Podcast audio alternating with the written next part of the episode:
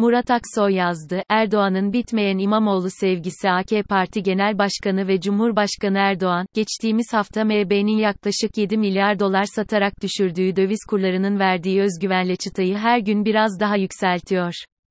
Son günlerde gelen açıklamalara bakılırsa yeni hedefi, İstanbul Büyükşehir Belediye İBB Başkanı Ekrem İmamoğlu. Bunun ilk işareti geçtiğimiz aylarda gerek Erdoğan gerekse İçişleri Bakanlığı tarafından verilmişti.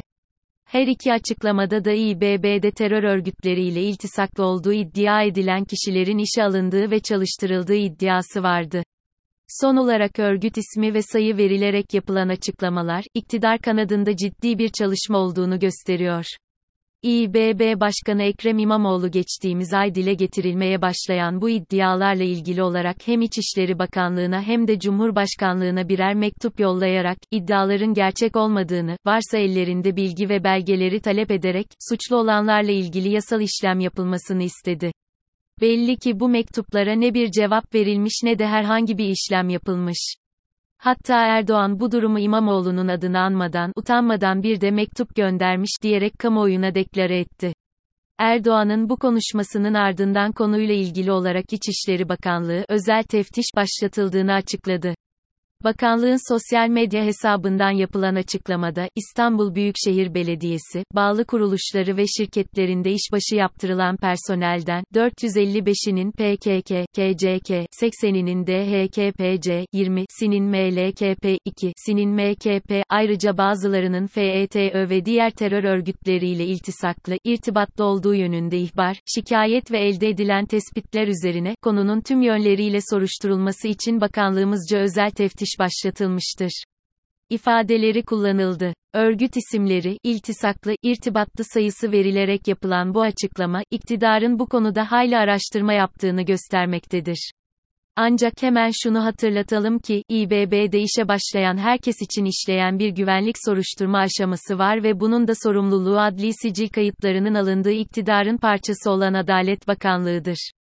Eğer örgütlerle iltisaklı, irtibatta olduğu, blok kullandığı iddia edilen kişiler İBB'de işe girmişlerse, bu durumda bu bilgileri İBB ile paylaşmayan gerekli adımları atmayan İçişleri Bakanlığı'nın sorumluluğu ne yapalım? Burada bu suçlamalar gerçek olsa bile sorumluluk İBB'den çok Adalet ve İçişleri Bakanlıklarına aittir. Ancak hepimiz biliyoruz ki, bu tartışmanın arkasında olan bu suçlamalar değildir. Şunu en başta ifade edelim ki, Erdoğan ve iktidar İstanbul başta olmak üzere yerel yönetimlerde uğradığı yenilgiyi hazmedebilmiş değildir.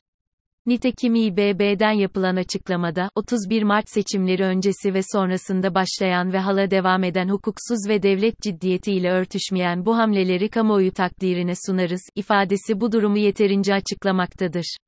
Elbette bu yaşananlar sadece siyasi başarısızlıkla ilgili değil, bu büyükşehir belediyeleri üzerinden iktidara yakın olan kurumlar, kişilere bağlanmış olan yardımlarla, bağışlarla doğrudan ilgilidir.